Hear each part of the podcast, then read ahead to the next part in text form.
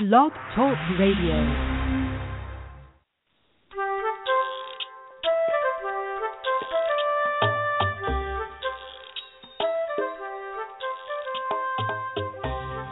Hi there. Welcome to Teach Me to Talk the podcast. I'm Laura Mize, pediatric speech and language pathologist, and I'm so happy that you joined me for today's show.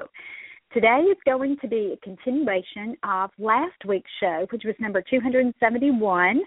Now we're at 272, and I still can't believe it that this show has lasted for this long.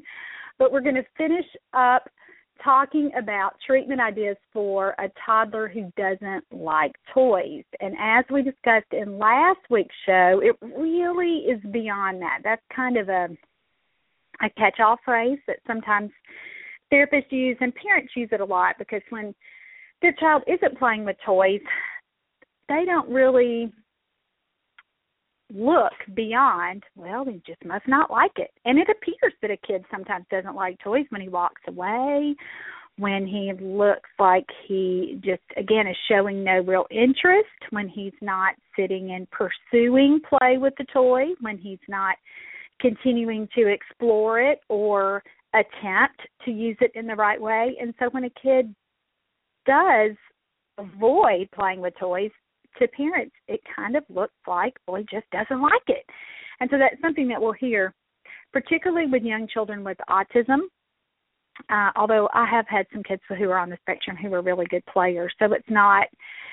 It doesn't mean that a child is not on the spectrum if he has some budding and and even some solid skills. But certainly we will see it in children who are on the spectrum or who have other kinds of cognitive deficits, um, those are the children who, more often than not, we say things like, he doesn't like toys, or she's just not into that, or interest her, anything that would kind of be lumped into that general reason or excuse for a kid not playing with toys uh, that would involve something that seemingly is a purposeful choice. And we talked last week about why that really isn't true for lots of children who are toddlers and preschoolers and not yet playing with toys appropriately.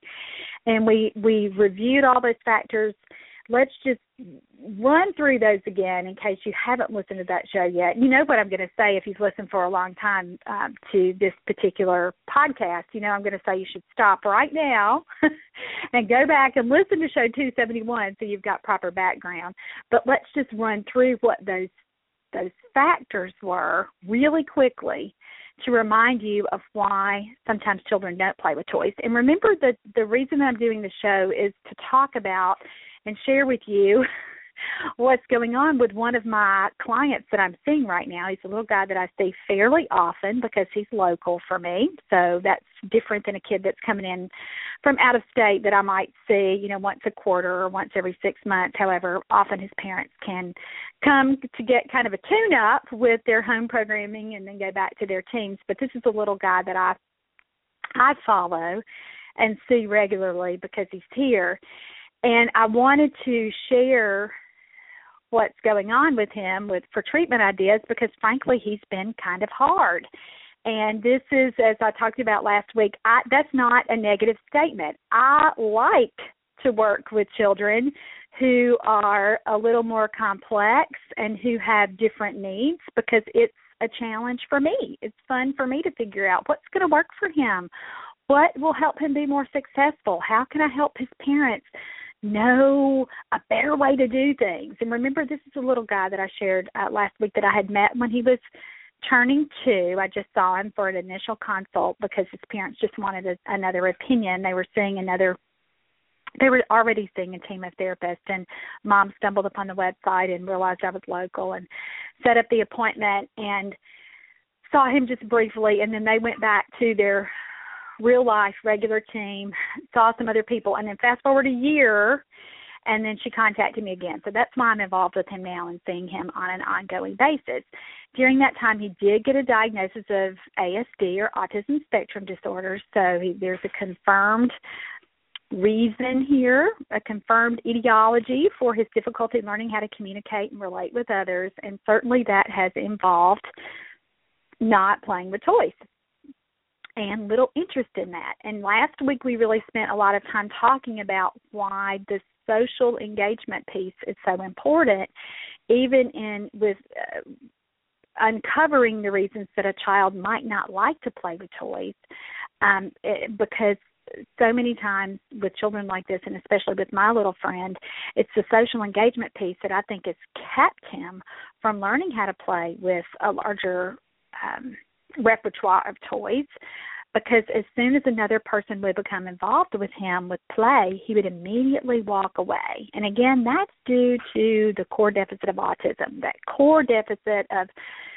not being able to consistently interact with and relate to others and some differences there. And certainly when children don't engage with other people, and by engage, if you're a mom and this is one of your first times to listen to the show and you're not quite sure what that means, or if you're a therapist who who hasn't really thought about how do I explain this to parents. Sometimes when we say a word like engage, parents don't really understand what we're talking about there. And when I mean engage, I mean interacting with somebody else, which includes looking at them, wanting to be near them, really doing the things that we do to share an experience, like looking for someone's reaction, anticipating that someone else is going to have a turn, offering um, a turn or a way for someone else to play with you, having the body language that would exemplify to someone else that it's okay to play with me. Let's let's contrast that with a kid who who doesn't look like he wants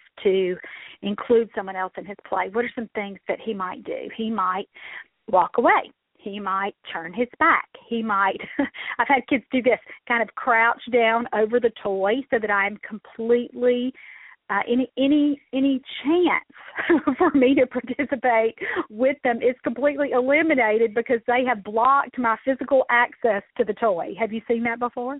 I'm sure you have if you're a therapist, uh, or if you're a mom with this kind of struggling to consistently include other people and share experiences with other people. That that limitation that that child is exhibiting certainly is internal, meaning that for some reason he doesn't find it enjoyable, as we would expect, for him to include other people in his, as we're talking about today specifically, in his play with toys. And so, because of that, children limit their opportunities to learn how to use, use a new toy because they don't have someone there to show them what to do or show them how to play.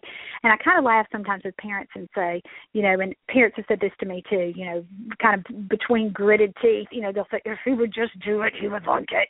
You know, when we get kind of so frustrated with a kid because we think you're not even giving this a chance, you know, you're not, uh, you know, if I could just get you to settle down right here for a minute and stay with me for a minute and watch me do this for a minute, you would like it too.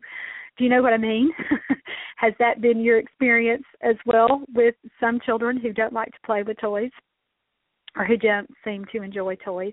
Yeah, and so it's that that limited social interactive piece that children have that will prevent them from expanding their play with toys because if they don't instinctively know how to use a toy and they are or they don't allow other people for whatever reason to show them how to use the toy, then they're kind of stuck with this is new, I don't know how to do it, I don't understand it, I'm going to be frustrated with it, or I'm just going to ignore it, and walk away, leave it, whatever they do, so that they don't get an opportunity to, with practice, get better and then learn because they get some competency with the play and learn how the toy is supposed to work. And then it becomes fun when they've seen how uh, the toy works or how how what it does what's the fun part of it but some kids don't get to that point because they don't allow other people to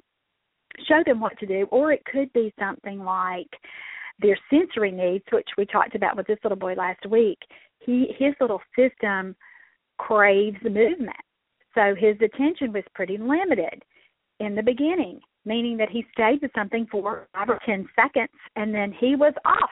He was gone. He was running on to the next thing. And I'm certainly um, sure that you've seen that if you are a pediatric therapist or um, and again let me just say that typically developing children will do this as well. This isn't just limited to children with developmental delays but we certainly see more of it in our children who are struggling to achieve their milestones. Um, and and certainly children with sensory processing issues unless they really really really love something and kind of already know the what's in it for me piece. they know what to expect with a toy and they like it and they know how to use it. And it's again they've developed some mastery, meaning that they are good at playing with that toy. They don't they don't engage in that. They don't continue with it because it's not pleasurable for them. Again they're not getting anything from it if if they don't know how to use the toy and don't like it and so certainly all of these factors can play a part in that. So you've already talked about how social engagement is a big deal, and that's why some kids don't know how to play with more toys because they they haven't had another person show them how to do it. And again, it's not for lack of trying on on an adult's part or parent's part or therapist's part. That the adults have tried. It's that because of where the child is developmentally, he's not able to allow someone else to show him how how to use the toy, so it's not fun for him. Another factor that we talked a lot last week about is uh, meaning that a child is having difficulty learning how to use the toy. He doesn't remember, you know, learning, memory, planning. These are all things, all processes processes we associate with cognition or again that learning piece, that thinking piece.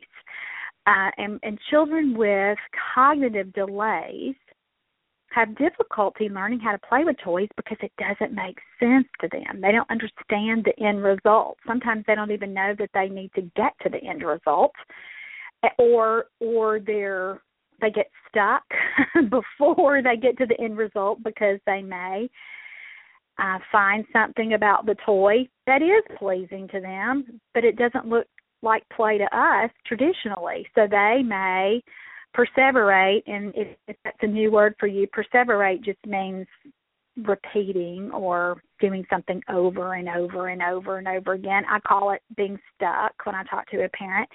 They get stuck on something like pushing the button for a toy, but they don't recognize that that that the intention for the toy is cause and effect, meaning they push the button and then something exciting happens after that and that's what's supposed to be fun for the toy. But a lot of times our little friends especially our little friends on the spectrum like repetitive movements and they that's the part that's enjoyable to them. So to a parent just kind of casually observing a child the play part that that parent would observe is well when he he only he only plays with toys that where he can push the button. And and they recognize that okay he's staying with the toy there. He's spending time with that. So that's the bulk of his play. Now a therapist might look at that and kind of pathologize that movement meaning that they make it abnormal meaning that they're saying gosh he's pushing the button over and over. He's it's a self-stimulatory behavior here or it's again the word perseverative or you know he can't he can't move beyond this he's he's just engaging in this same behavior over and over and over and over and over, and that wouldn't look like play uh, because the, the child isn't using the toy in the traditional way or in the way it was intended. So sometimes that can really prevent a child from looking like he enjoys playing with a lot of toys because he just likes his few little toys that have that one action that he can do. He's successful. And so again that mastery piece is there. He he knows man i know how to push this. And sometimes he even will see the end result there see what he's caused to happen with that pushing and that may eventually become part of it but for some kids they do just kind of get locked into that first little movement and they do it over and over and over again and it doesn't look like he's really playing with the toy um, because he's not. So those cognitive delays because he doesn't get that oh the fun part for this is supposed to be the next part you know he just kind of fixates on the movement, the pushing the button, whatever the repetitive action has been, he kind of fixates on that. And again, sometimes that is that could be a sensory issue, meaning I really like the feeling that I get when I push with my finger, or it could be he likes the sound that the toy makes, or it could be that you know, which eh, would be an example of a child who enjoyed the end result, and that is more like play. It could be um, because of a motor issue, meaning that that's all the kid can do is isolate that little finger and push the button and and whatever's supposed to come next, whatever movement he's supposed to do next, that's too hard. Or whatever action another toy required, that's too hard too. And he can't do it because of his limited motor capabilities. So that's a reason he doesn't like a lot of different toys because he only likes what he knows he can do. And again, that's that's expected. We talked about last week that none of us really truly persist in things that we're not good at unless there's some other reason for us to have a big payoff or you know it's a requirement we have to do it but it's just kind of human nature not to continue to persist in activities that we're not good at. So certainly that mastery piece or or kids who feel successful when they realize, yes, I can do this, they're going to want to participate a little bit more. And if they can't ever get beyond that or don't notice for whatever reason that something comes next, they can get locked into just playing with a few little toys or just doing or toys that all have the same requirement or toys that all look kind of the same um, because that's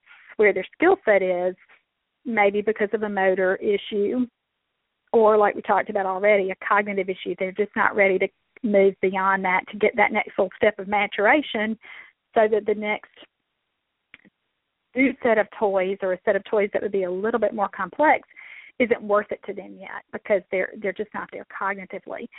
Another uh, thing that we talked about last week that really limits my little guy, this current little client I'm talking about, from participating are his inconsistent responses to things he hears.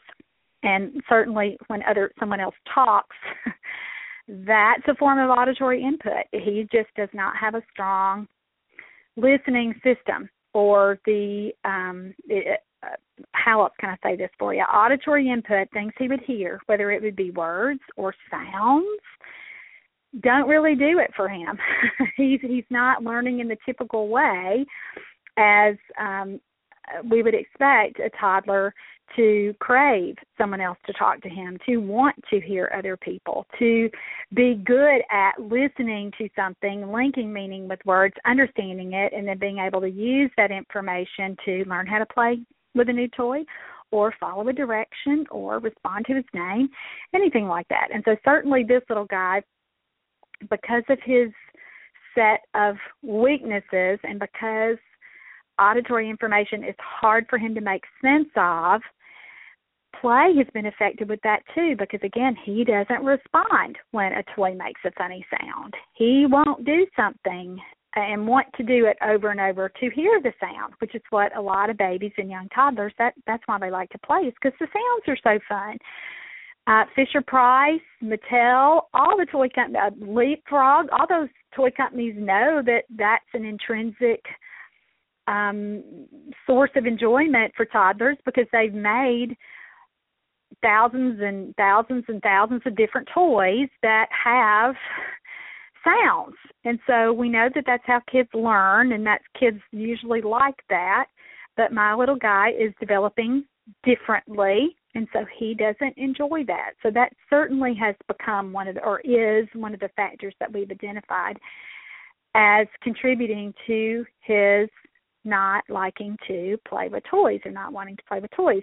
And we already talked about the short attention span too. So all of those things that I've mentioned certainly have interacted and contributed and caused this issue with not playing with toys, which is what we're talking about here um, in the show. So last week we reviewed those factors and we talked about initial treatment strategies for children like this.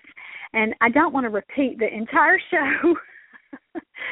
But I do want to mention that those factors and the things that we started with initially. The first thing we did is we got social games going so that his parents knew how to get a more consistent social response from him, meaning that he's looking at them, he's smiling, he's enjoying the activity, he's initiating some of these kinds of uh, little routines that they've done. And you can go back and listen to that show for those specific ideas. But that was number one the number one thing we did is get him to enjoy letting his parents interact with him. And again, let's just talk about that. Certainly his parents did interact with him during daily routines all the time. I mean, they fed him, they bathed him, they got him to sleep. They did all of the caretaking things uh, as all parents do. But as far as that one on one play, just for the sheer enjoyment of it, that's not something that they did a lot because he liked to be by himself. He liked to do his own thing. And we've already mentioned that with me or with anybody, when you try to approach him to play together, his reaction is get out of there, run, get away, avoid. And that's one of the core deficits of autism. You know, we certainly see that over and over and over in, in uh, children who are diagnosed with autism.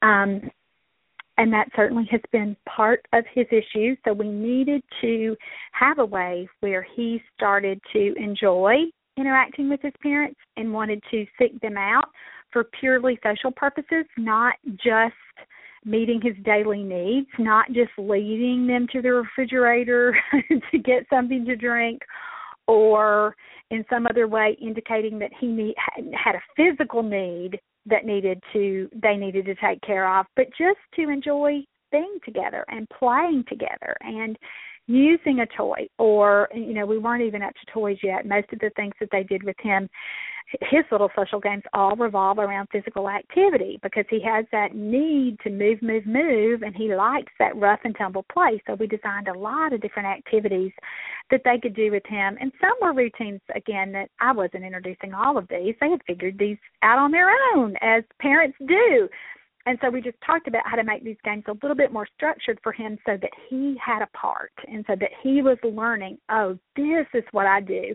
And that makes it more fun for a child too. Where where it's not all um they're not always passive participants where he learns, oh my goodness, I can take the blanket to mom and dad and they're going to swing me. Or if I look at them and then start to run and then look back at them, they're going to chase me. And so when a kid learns to do his part with that, look at what all's happened. He's engaged, he's interacting, he's learning to communicate, even if it's not with words. You know, handing his parents a blanket, that's a to to swing him or to play peekaboo with him or to snuggle him or to roll him around that's communication. Even though he's not saying, Would you please do this for me? They get it. He's looking right at them, he's brought them the object to use, and they certainly can figure out what he wants, which little version of the game he wants to play by his reactions. But can you see how that's developmentally more mature and how he's learned new things? with just paying a little bit of attention to what he already likes and then expanding those kinds of preferences so that the parents are involved with that as well and so that it again it's not just um, revolving around a physical daily need like eating and drinking and bathing and dressing it's for the the fun of it for the pure social emotional attachment there that back and forth piece. So that's what we did at the beginning. And again, go back and listen to that previous show if that's new information for you. If you want some really detailed help, excuse me, with how to get those social games going, check out my book, Teach Me to Play with You, because that'll walk you through the step by step by step by step ways that you teach a child to participate in those kind of social games. And again, every kid doesn't like every social game. Not every kid will play peekaboo with you or patty cake. You may have to be a little bit more creative like we were with our little friend and do lots of those moving kinds of games like chase and throwing him around on the couch and he has a cute little matador routine that they do at nighttime with the towel after bath time. And learning how to take a little thing that a child likes like that and really turn it into a back and forth communicative experience so that he does something, you do something, he does something, you do something, and that a child wants to do it over and over and over and over and over again because that builds attention and that builds participation. And a lot of times, uh, therapists and parents will get frustrated because a kid won't sit down and play with you. Uh, you know, with a toy, they'll say, "Well, he's not going to roll a ball back and forth with me. He doesn't like that. That's not you know, for whatever reason, it's not exciting enough for him. He doesn't have the attention for that. If we'll just change it, if we'll use a different material or make it a little more movement based or whatever we would need to do to get the kid involved based on whatever his little sensory profile is or whatever his needs are, where his cognition is, or, or you know his personality, what he just likes to do.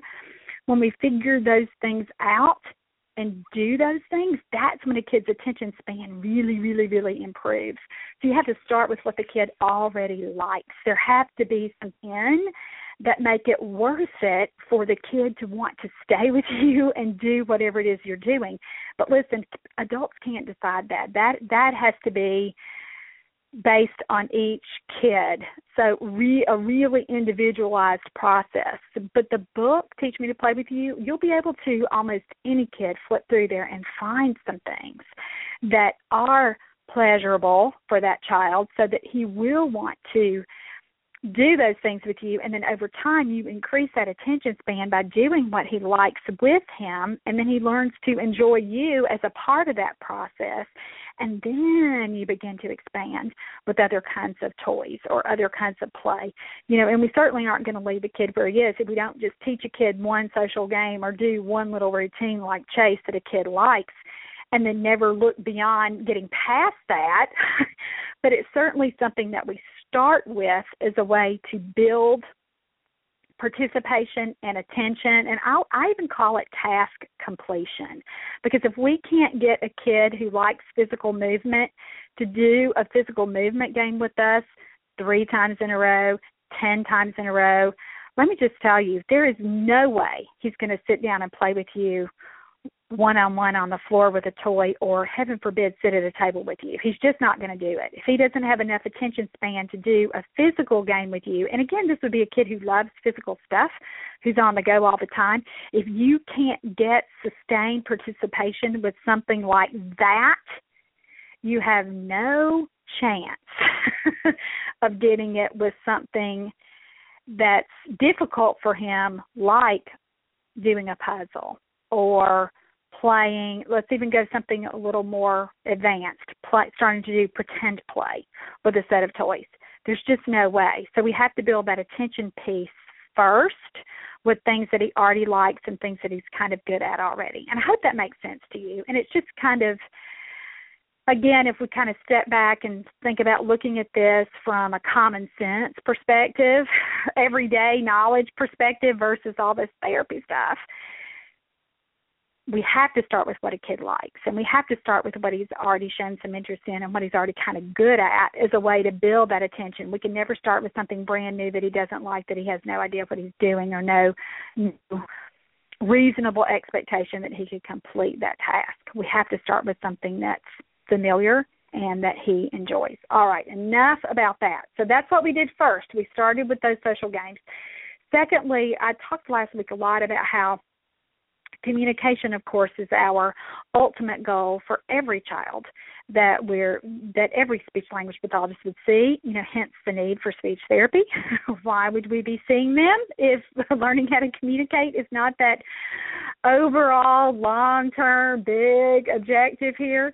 Uh, so but this little guy as so many of our little friends are early intervention is really not developmentally ready to talk. And so we talked about signing and picture exchange communication system as a way that we know that those strategies work for children with delayed speech language skills. But for our little guy, we had to fill in some of the foundation pieces first. Now, go back and listen to the show because certainly I've entered, you know, mom and dad with their other therapists and, you know, with me as well. We've, we're introducing these augmentative, alternative communication strategies, and he's also doing some iPad things too. That we're not even going to start on my discussion that I always engage in about why we really want to involve children in more realistic 3D real life activities versus going straight to an iPad or a screen. Um, we're not even going to go there because that would take up the entire show.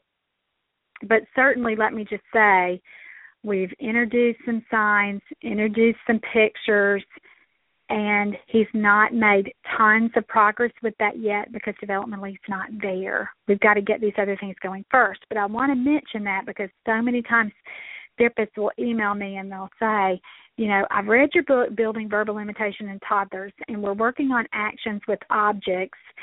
And he's using about 10 different words, but I still can't get him to imitate me with play. And so I've told his parents that we just can't work on words yet. And so naturally, the parent is saying to them, Why not? He already has 10 words. Why can't we get more going?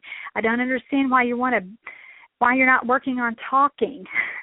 So for kids like that, I'm not saying that we would not introduce a compensatory strategy like signing and PECS or or for a kid who's already talking who already has a handful of words i'm not saying that we're going to ignore our overreaching long term goal which is to communicate you know i'm not going to say to a kid don't you dare say a word yet don't you dare imitate this word yet because you haven't imitated actions with objects and you haven't imitated um, body movements and you haven't imitated exclamatory words. You know, if a kid is learning to talk and has seemingly skipped those steps, you're still going to kind of work on all this because all these foundational pieces are certainly important, but it just, from a common sense perspective, it doesn't make a lot of sense to say to a parent, well, I know we're saying some things, but I can't work on, I can't ever talk to you about that expressive language long term goal yet because he still hasn't done these earlier things. Please don't mistake when I tell you, when I say things like back up and work on these earlier pieces, or you got to make sure he understands words before we worry about him talking. You don't ignore your expressive goals. You just get your strategies in place and you tell parents, hey, look, we're doing some of these signs and we're going to introduce these pictures but I feel like we're not going to see a ton of progress in these areas yet because we still have some gaps to fill in before we're going to see lots and lots and lots of progress. And so, even though signing and these pictures, it's not quite ready for those things to to you know we still have some work to do. We still have some skills to acquire we still introduce those at the beginning, knowing that that is a longer term focus, and that if we can get these other things going, we'll see more success after we've filled in these underlying pieces that he these milestones that he hasn't acquired. I hope that makes sense to you. I hope I've explained that in a way that you get it. And if you're again the reason that I painstakingly talk through this stuff, which sometimes it's you know feels like ah just kind of move forward you know people are at different knowledge levels when they listen to the show sometimes parents will start with the most recent show and then kind of work themselves backwards with the podcast so if this is the first time a parent is listening i want them to really hear me say that sometimes children aren't developmentally ready to talk when we first begin therapy. And so, even though eh, and I want them to know that. But I also want a therapist to hear who's maybe been listening to the show for a long time, or maybe even a newer uh, a therapist to teach me to talk the podcast is new for them that they're coming to the show and they're looking for new ideas and things. And you've heard me say phrases like back up or work on the foundational piece. So the kid's not ready to talk yet. We've got to do all these other things. You still don't ignore or you don't not include you don't you don't say to a parent we're not going to introduce any of those expressive strategies yet because we still have to do these things. You kind of do it all at the same time which is a comprehensive treatment plan and you're telling parents yeah I'm, we're doing these signs and yes we're doing these pictures but i want our primary focus to be on these other things that should have come first and when we help them learn to do the things that should have come first all of these other signs pictures words he'll be more likely to make progress that after we get these other pieces going first. But again, you would never say to a parent, Well, I'm not going to work on any signs at all yet because he's not ready, or I'm not going to show you how to use these pictures and explain this process and work with him with this in therapy and teach you how to do it on a daily basis. You would never say to a parent, We're not going to do that at all yet. I introduce these things, telling them and saying to them, Look, this is going to be long term. I don't expect yet that he's going to be able to use signs like we would want him to or like we would expect him to because he's got to learn these other things first. But we're going to go ahead and introduce it knowing that eventually we're going to get there. All right. And again, I hope that makes sense to you. If it doesn't, go back and listen to the other show. That probably that information would give you a little bit more background if you're struggling to understand why we would do that. All right. So then the next thing we did with this little guy, and I talked about this a lot last week, is I thought that he would really respond to structured teaching activities. And as we talked about last week, a lot of those activities were a complete bust.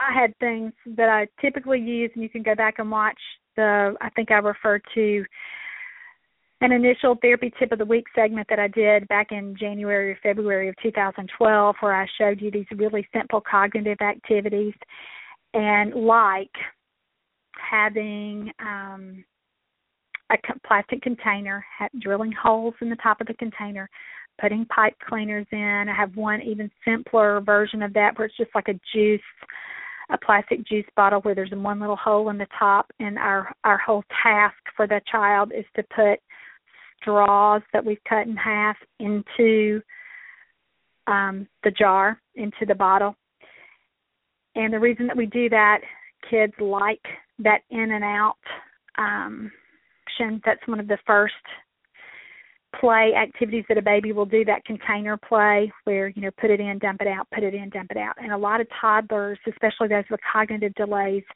that's where they're functioning developmentally. So we meet them where they are. We we give them opportunities to practice that. We help them get some mastery meaning they are darn good at putting those pipe cleaners in the in the container and they enjoy it and they persist in it and that's where we start to build that attention span. They'll sit and do it for 10 or 15 minutes straight you know and, and for some kids that's totally unrealistic one minute would be success. Uh, but certainly that's the the theory and that's why we would use those kinds of activities and developmentally that's where he was functioning and i really thought oh this is where we should start. This is he's going to like this. This is where we're going to see some success. He doesn't play with other toys. His parents can't really get him to sit and do very much of anything.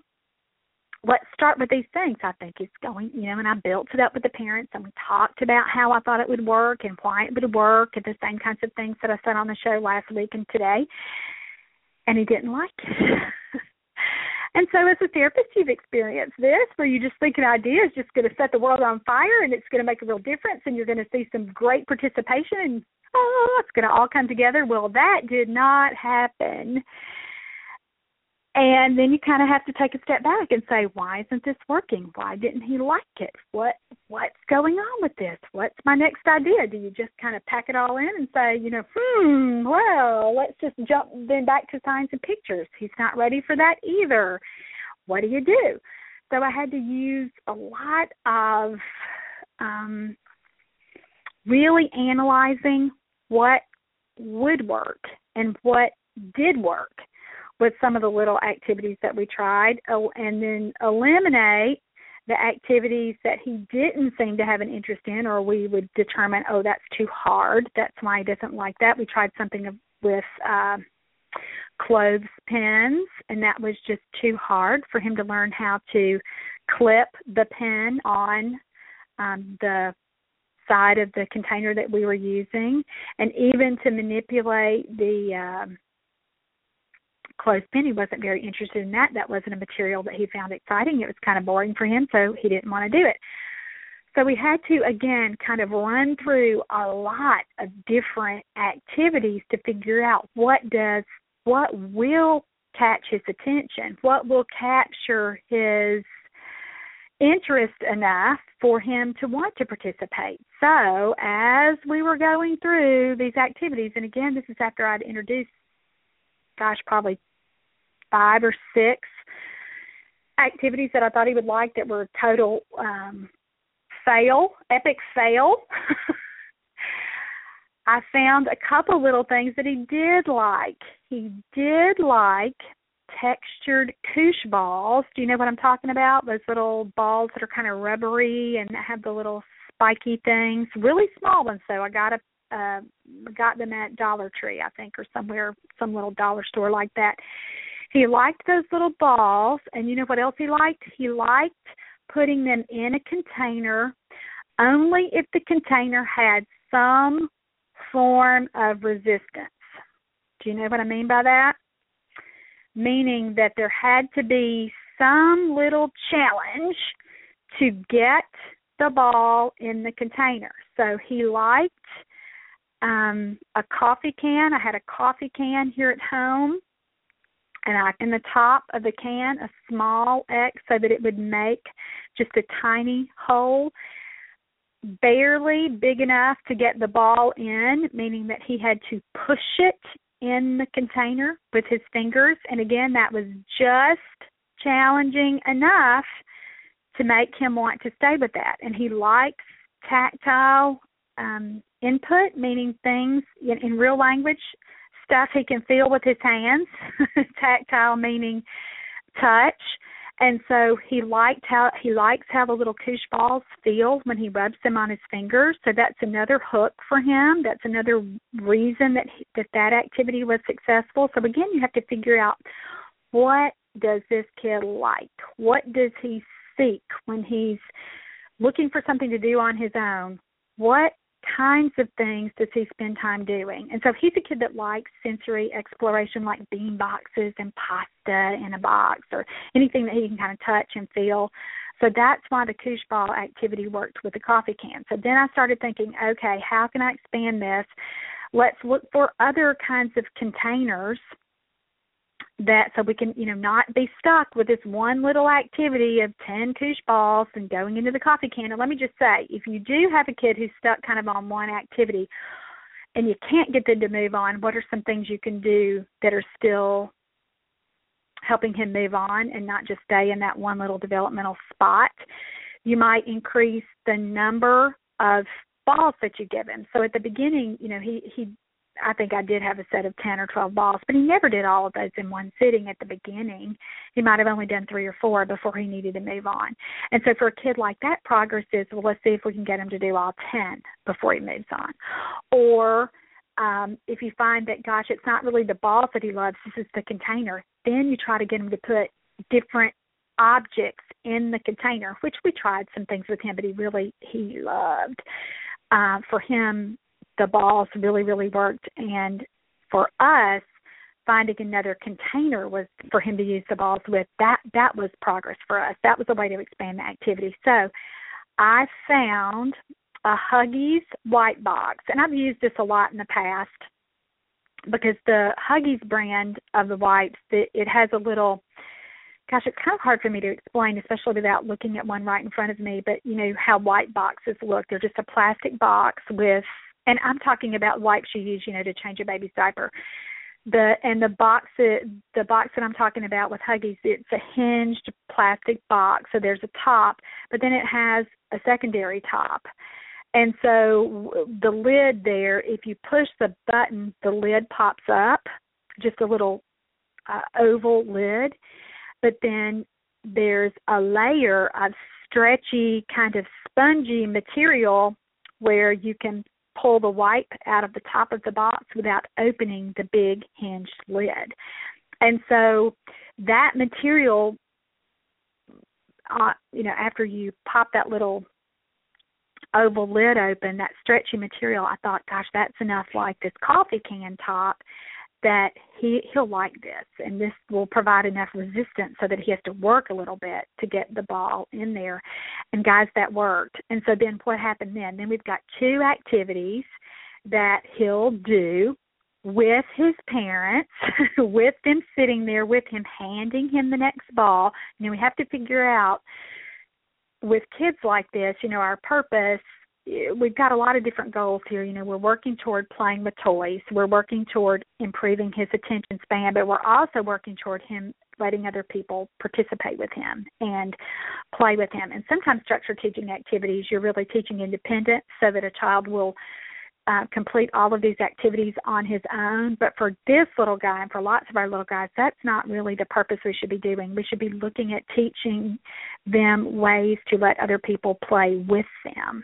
And so, certainly for this little client, his parents have been a big part of his little structured teaching activities and and that's by design. I want him to need his parents to complete these activities because that's been something that he's not understood and not you know that's that's one of the reasons he's not communicating is because he didn't get that back and forth sharing of and participating in and and including other people in his little activities. Remember what I said about him? He just wanted to get the heck out of there when somebody played with him.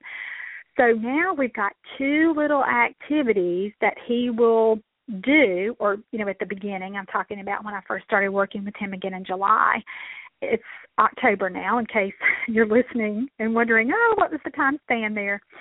Um, so that's that's kind of how we started, and that you know finally figured that he would do that stuff out maybe in the third session that I saw him because we kind of had some third or fourth session with some trial and error with what he liked, and we had to spend some time getting the social games going, and then we had those um, couple of sessions where I brought in a lot of different materials and showed parents a lot of different activities that we could do, you know, to find things that he loved. So we end up with these two activities, but he still didn't really want to sit with his parents. We first started out um, just sitting on the floor with him trying to his parents trying to get him to engage in these activities. That was not successful at all for him. He would immediately, you know, after one or two little turns, run away or want to jump on the couch or again just kind of do his own thing. So then we tried, let's see if we can introduce a little more structure here. Let's go to a he had a little picnic table with a little chair and a little, you know, child size table. Let's try it here at the table and see if we can't get because there's you know, there's more well, structure built into the activity, meaning that, you know, I want you to sit right here and we're going to put the activity here on the table. You know, would that be too much for him or would it be just enough to help him settle his little body so that he could sit down and do it for more than a time or two. You know, for some kids that does work. Now, let me just say, I'm not the kind of therapist that I prefer to play with children with no seating requirements or behavioral expectations as far as I just want you to play with me and let's do this together and we're going to have a ton of fun and you're going to learn and all this stuff. That's that's the ideal. But for some children, you do have to provide a little bit more structure so that they can stay with you and participate with you. Um, and so this little guy, you know, and again, the reason that we were doing that is because when you didn't have any kind of expectation there, if you were just going to try to sit and play with him on the floor, that didn't work. He wanted to run away or do his own thing or avoid or all those things that we talked about. So we tried the sitting at the table as a way to see if structure would help that get better and if he would learn to stay with us because you know, he had the little table and chairs there. Well, what do you think happened? That didn't work either. he still kind of wanted to get up and move and get away and again do the things that he does and so then mom and I talked a lot about what would what would be a reward for him what would be motivating enough for him to want to stay for a lot of kids, you know, it's just the sheer enjoyment of the activity. And I hope, and for him, let me just tell you, we're we're getting there on some things now. But you know, it's October. We've had a lot of experience and practice with this since July. But in the beginning, he certainly that just doing it because the playing with the activity, completing the activity with me, it wasn't enough. The activity wasn't enough for for motivating him to do it. So we had to figure out okay, how can we reward this? How can we reinforce him sitting here? Some kids, you can try a lot of different things.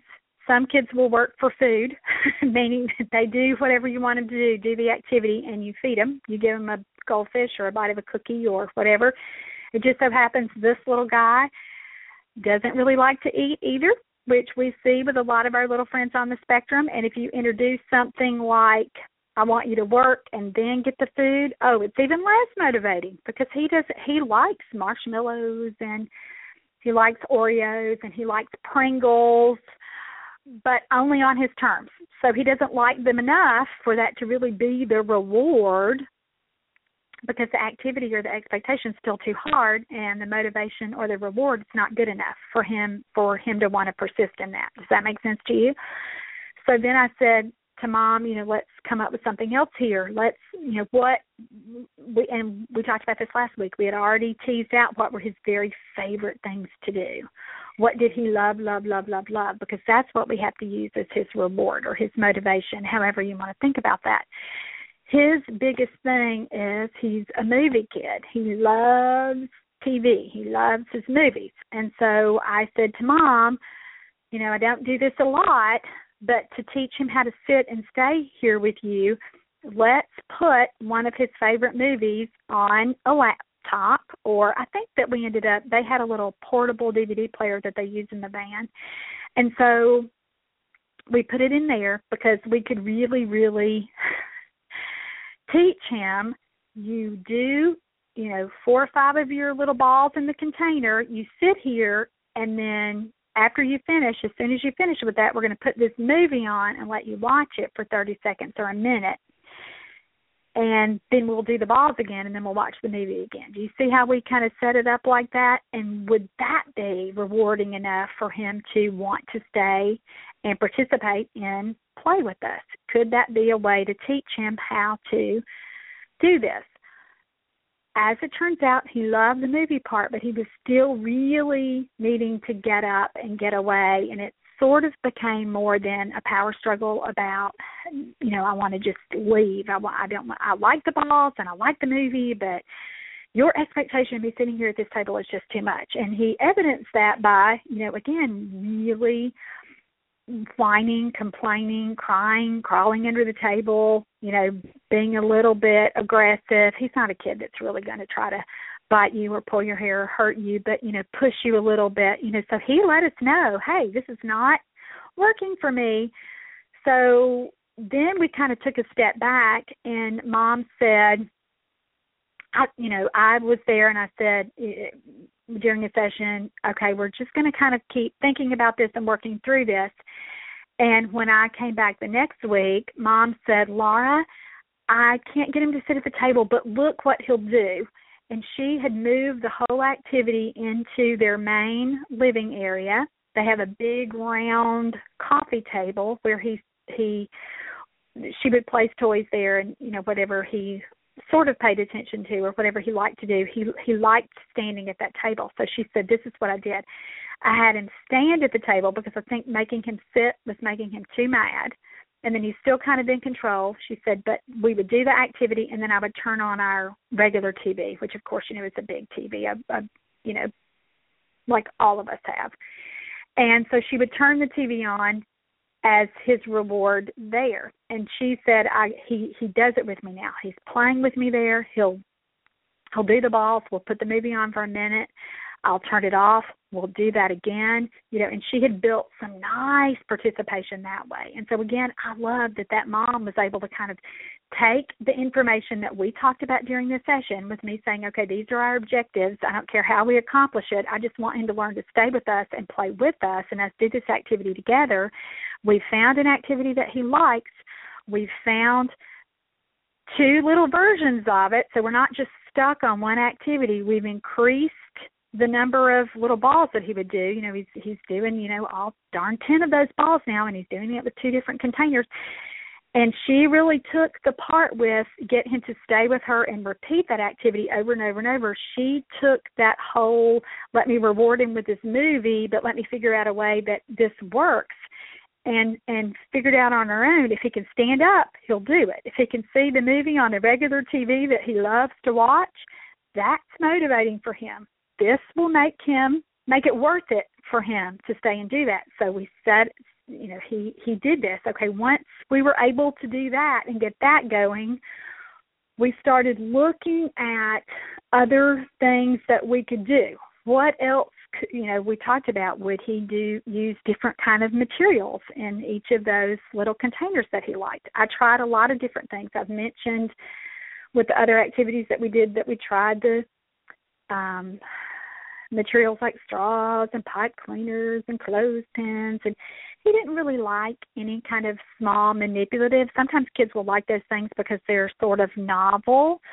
but he did better if it was more toy like which was kind of a surprise. So then we tried to expand to other kinds of activities that were more toy like i introduced some um a really popular activity that uh, almost every other kid has liked with a box that I velcroed a car, like just a solid color Hot Wheels car on, and then drew a line so that the kid had to visually track, so almost making like a little street, the same color as the car.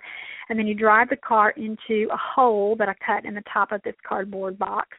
And again, I've had massive success with that with other kids. For him, he um liked the activity, but only because he wanted to spin the cars. And so that was a real barrier for us too, finding uh, materials that he would use to complete the activity as we attended without going into his self stimulatory behaviors. And so, you know, I really thought, well, because he likes cars, he's interested in cars, this will be a fun kind of transition activity for us where we can move to more toy like activities move more toward play, but that didn't work because his stims kind of got in the way of that. And again, this whole that's why I like this job so much because I like that trial and error. I like thinking, hmm, how can I change this? What can I do about this? What's our overall goal here? How can I use this activity on the way to what our overall goal would be? And again, for this kid, certainly his big goal, of course, is communicating secondly letting mom and dad kind of interact and communicate with him. And thirdly you know we're play with toys you know this whole purpose that we're talking about. So we figured out with okay cars and i i tried some you know we figured out cars aren't going to work. I even tried some other things like i had a i have a long clear tube that I got from Lowe's that it looks like a tunnel, but you can I think it's to cover a fluorescent light or something like that. Um, but you can see the car move all the way down. And again, I've had kids who love this activity, but because of his predetermined way that he uses cars is just to spin them, not to really push them down a ramp or even put them in this cool clear tunnel and watch them slide all the way down. He just can't do it yet. He's just not there yet developmentally. His his action, his scheme with cars is always to spend them. So my point here is there's a lot of trial and error as you are determining what a kid can and can't do at a particular point in therapy. And I feel like eventually I'm going to get him to play with cars appropriately. He's just not there yet. So we spent a lot of time, kind of again, that trial and error piece, looking at what kinds of materials that he would use uh, with uh, the play activities that we were getting going. So let me give you some other ideas of things that did work. For him and for lots of children um, who, again, won't do those other, well, let me just say, for him, let's just talk about him specifically. He didn't like materials that didn't have some kind of little textured component or something that was more toy like that he was a little bit more familiar with.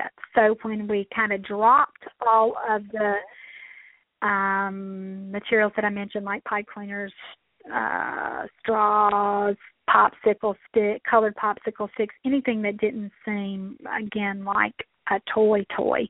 When we stopped when when we when we moved on to things that were more toy like, he got better, but he still could not use the toy in the way it was intended. So the next little rung of toys would be for children beyond the container play, dump it in, put it out, dump it in, dump it out.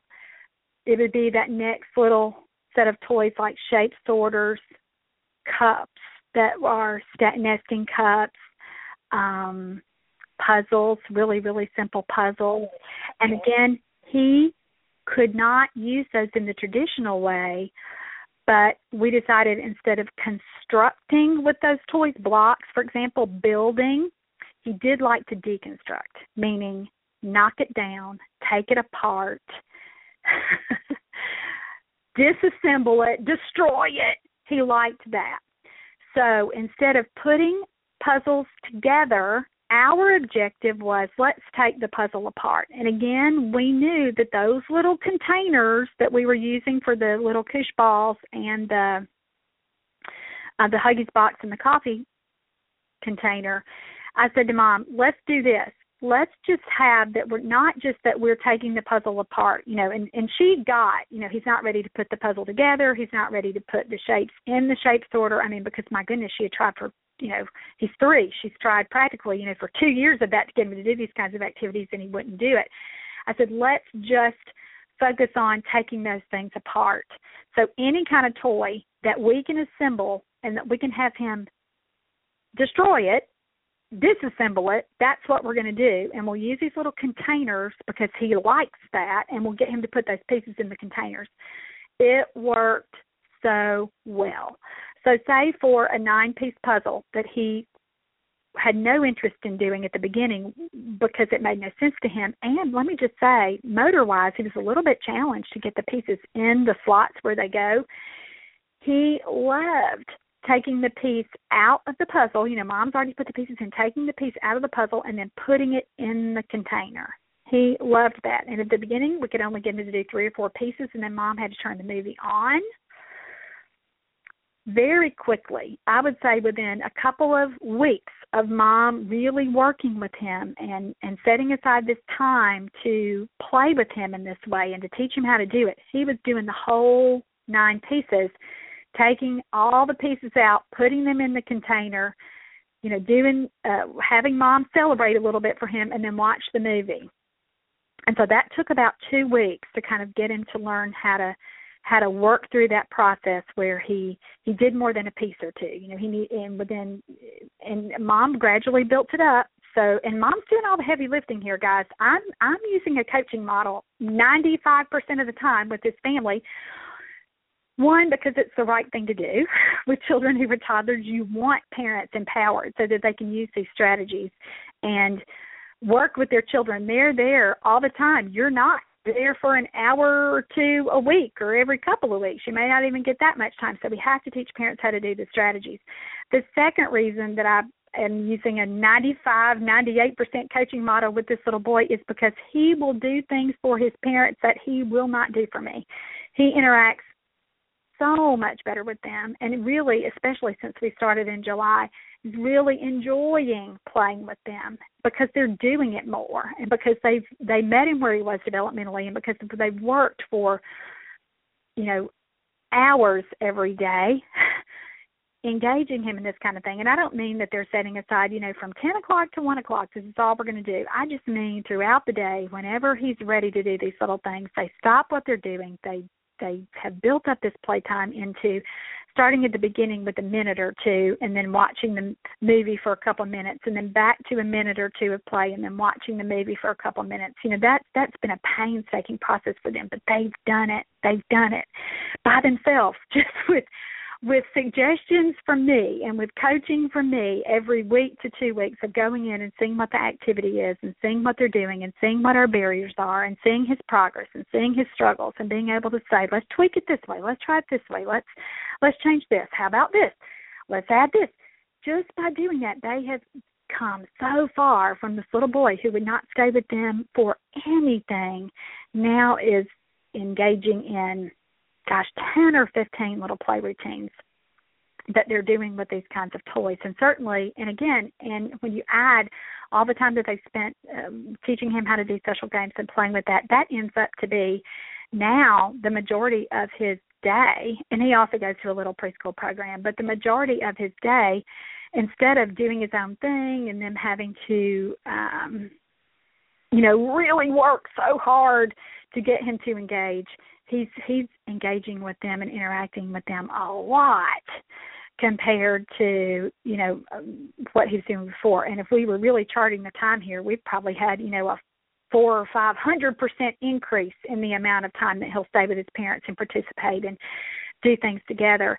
And guys that's huge. That's huge for our long term goal of communicating. He has to want to be with other people and enjoy being with other people and like it and and seek it out versus always trying to get away. That's where we start with kids like this. So let me give you some other ideas of the kinds of things he's doing. So instead of with when we're at this deconstruct phase, instead of wanting a kid to put the rings on the shape sorter, when you're working with this kind of kid at the beginning, your goal is just to get them to take it off. Okay? And I again, deconstruct is what I say to parents or disassemble. We don't want them to put it together. We want them to take it apart. So for this little guy, and it wasn't just taking the rings off. That he that was boring to him. It was putting the rings in the containers made it so much more fun for him and made him want to stay and do it.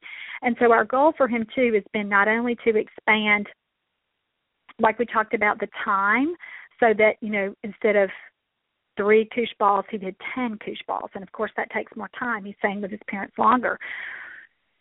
Over and at the beginning we immediately rewarded that with you get to watch the movie after you do one little round of that play. Well over time i was able to say to his mom okay let's have him do the balls and take apart one of the puzzles and then do the movie. And then you know after a couple of weeks of that instead of stringing two activities together we could string three activities together before he had to be rewarded.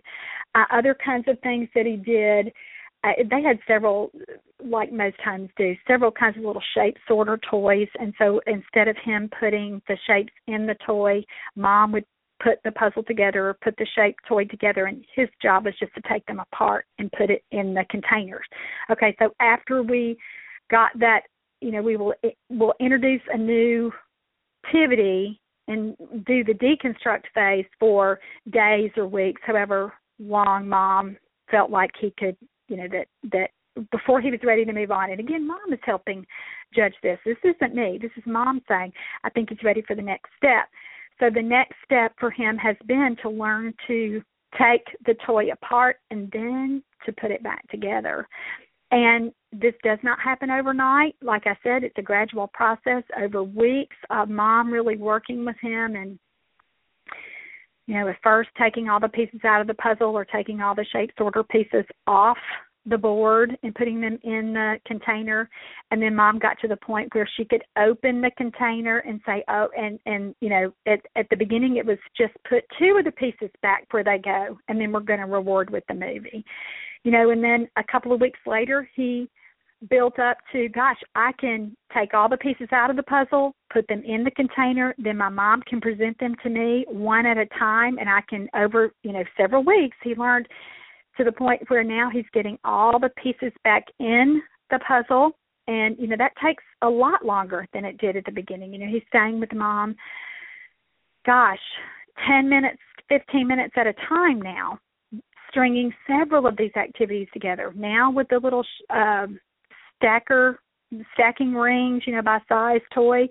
He'll take the rings off and then have them in the container and then take them out of the container and put them back on and mom is able to get him to, you know, do some things with we're not too picky about if they're on in the right order yet and all of that because we don't want him to get frustrated and walk away. We want him to stay. But she's able to start to teach him some of these things that he's not ever wanted to participate in before, that he's never stayed and and try to do before.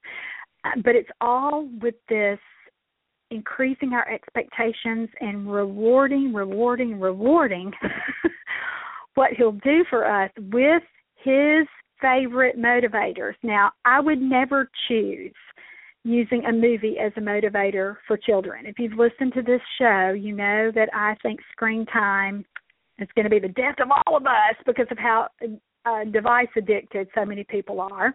But for this little guy, it's the only thing that worked. And let me just say, we had to start with that, but now his television time has decreased significantly from July to October because he's learned how to play with so many other things and he can do he has so many more options now.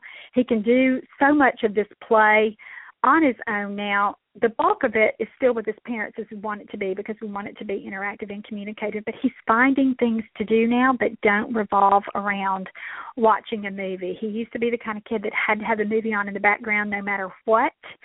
And now mom says they hardly have to turn the TV on. And this is a short amount of time, guys. July to October, that's not very long. Now, granted, his parents have really devoted so much time to working with him one on one and not every family's ready to make that kind of commitment. But when families are and when we we find things that work for children even when it's hard you know again he's a hard kid. He's this this kind of strategy this kind of technique is not something that we use with every single kid with a delay because most of our kids with delays even those who are on the spectrum, you can engage them and play with regular toys. This is a really specific situation where a kid didn't respond to anything like that and we had and didn't want to play with his parents for very long at all. You know, the duration was just super, super, super short on anything they tried to do.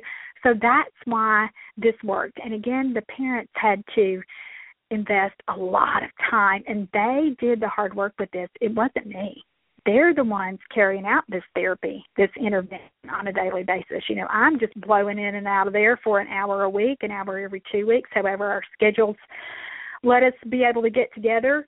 Um, you know, they're the ones taking these recommendations and doing it. And so if you're a parent and you're listening, let me just say, you're the one who's going to have to do most of the hard work. Your therapist is there to help you and give you ideas and problem solve with you.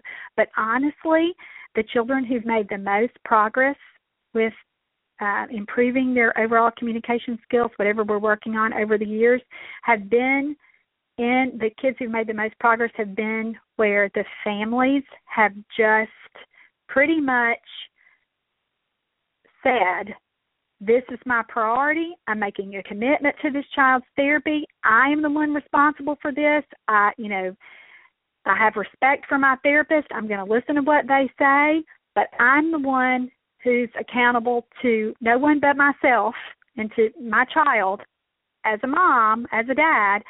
I'm the one who's carrying out this therapy. I'm the one who's teaching my child. I'm the one responsible for the progress this child makes. And that's hard for a lot of parents. A lot of parents, you know, really do just kind of want to say, well, I'm doing, we're going to therapy. Isn't that enough? I, I shouldn't, you know, I, I don't really like to work on this stuff at home. I don't know how to work on this stuff at home. I don't get it. That's why I have the therapist. That's why they're getting paid. And I get why parents feel that way. And thankfully, it's not the majority of parents, I mean, I've really found the majority of parents want to know what they can do. They are desperate for new ideas and desperate for information for something that will work. But it's the parents who get that information and then apply it and who take the reins and who know I'm the one who needs to do this. I'm the one who's responsible for this. That's when kids make the most progress. And so certainly these parents have been the poster uh, family for this. They have just done an incredible job of taking the recommendations that I've been able to make and suggestions and ideas and strategies and teaching them and saying to them. And they're the ones doing it even in therapy, guys. He, this little guy responds so much better to mom or dad than he ever will with me because he loves them. He's connected to them. He sees them and truth be told with me he's kind of had so much therapy that it doesn't matter what you know thirty or forty year old woman comes to see him or that he goes to see you know he kind of got that that uh fight or flight thing going with i'm going to react negatively.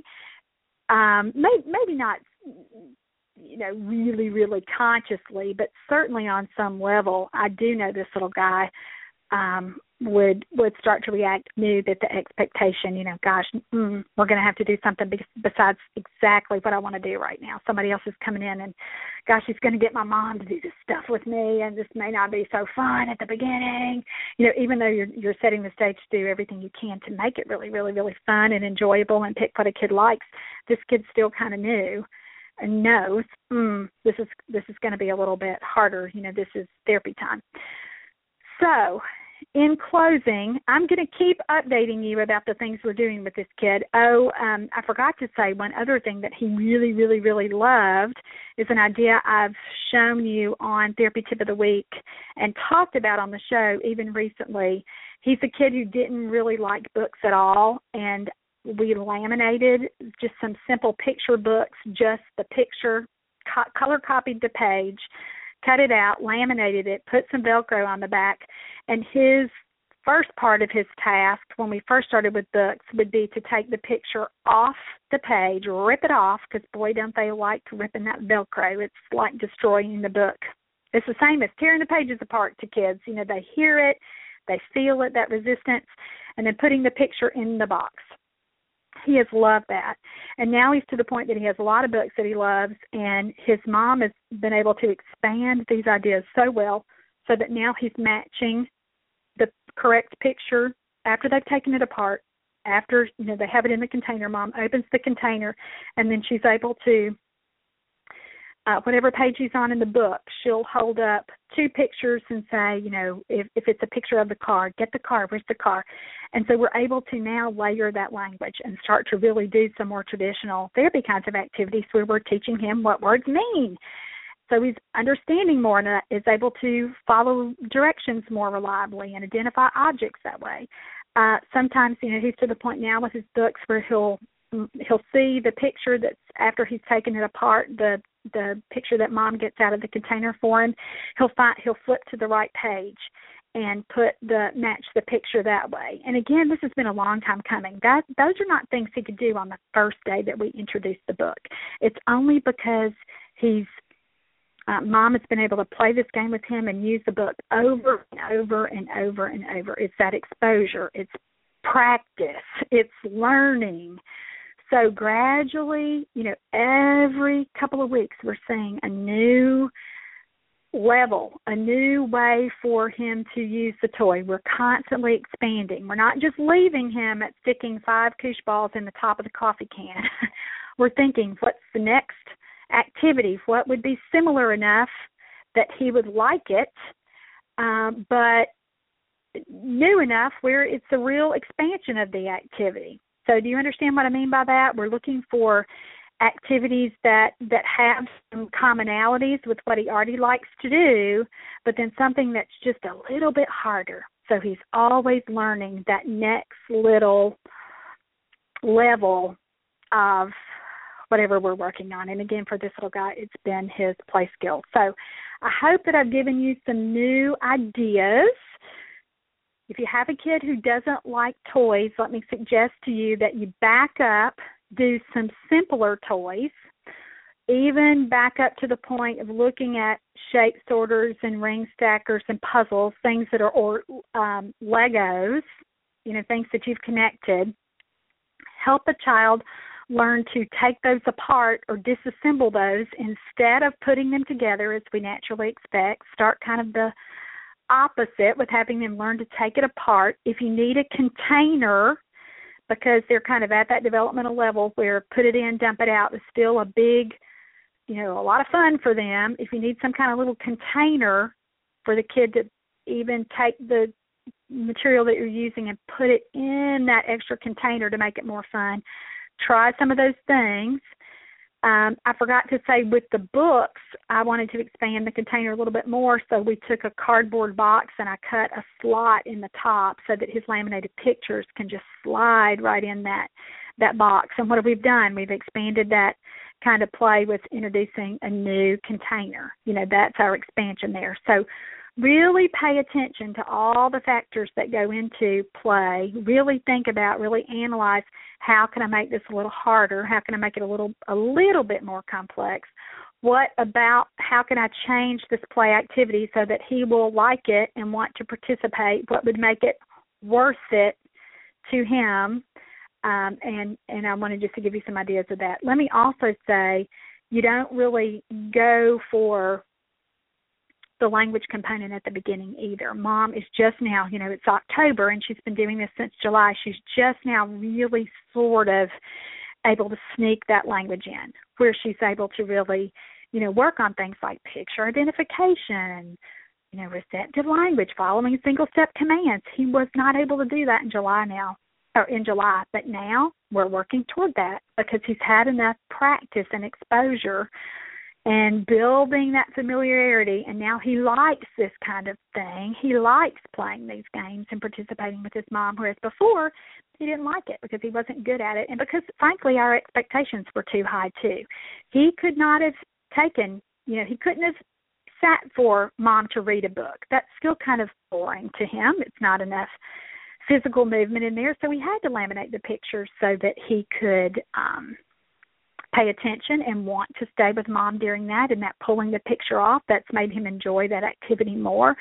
So my point here is you have to manipulate what you're doing to address what a kid likes in addition to what he needs and you can't just have the expectation for the goal to be your overriding um determination of what activity you're using in the beginning because you won't get very far the kid it, it, for for us to just focus on language with this kid you know he just went straight into avoid avoid avoid and so we had to back way up so that we taught him to participate and to enjoy the activity and to enjoy this play before we could get to our language piece and I hope that that makes sense to you. I'm going to give you some updates about him. Hopefully, next week we're going to have a great guest um, it's a mom who's coming on to ask some fantastic questions. But the week after that, or the maybe even we'll go another several weeks before I give you another update. But let me just say, I'm not stopping with this kid. I've got some new ideas for how we're going to bump up this play even more.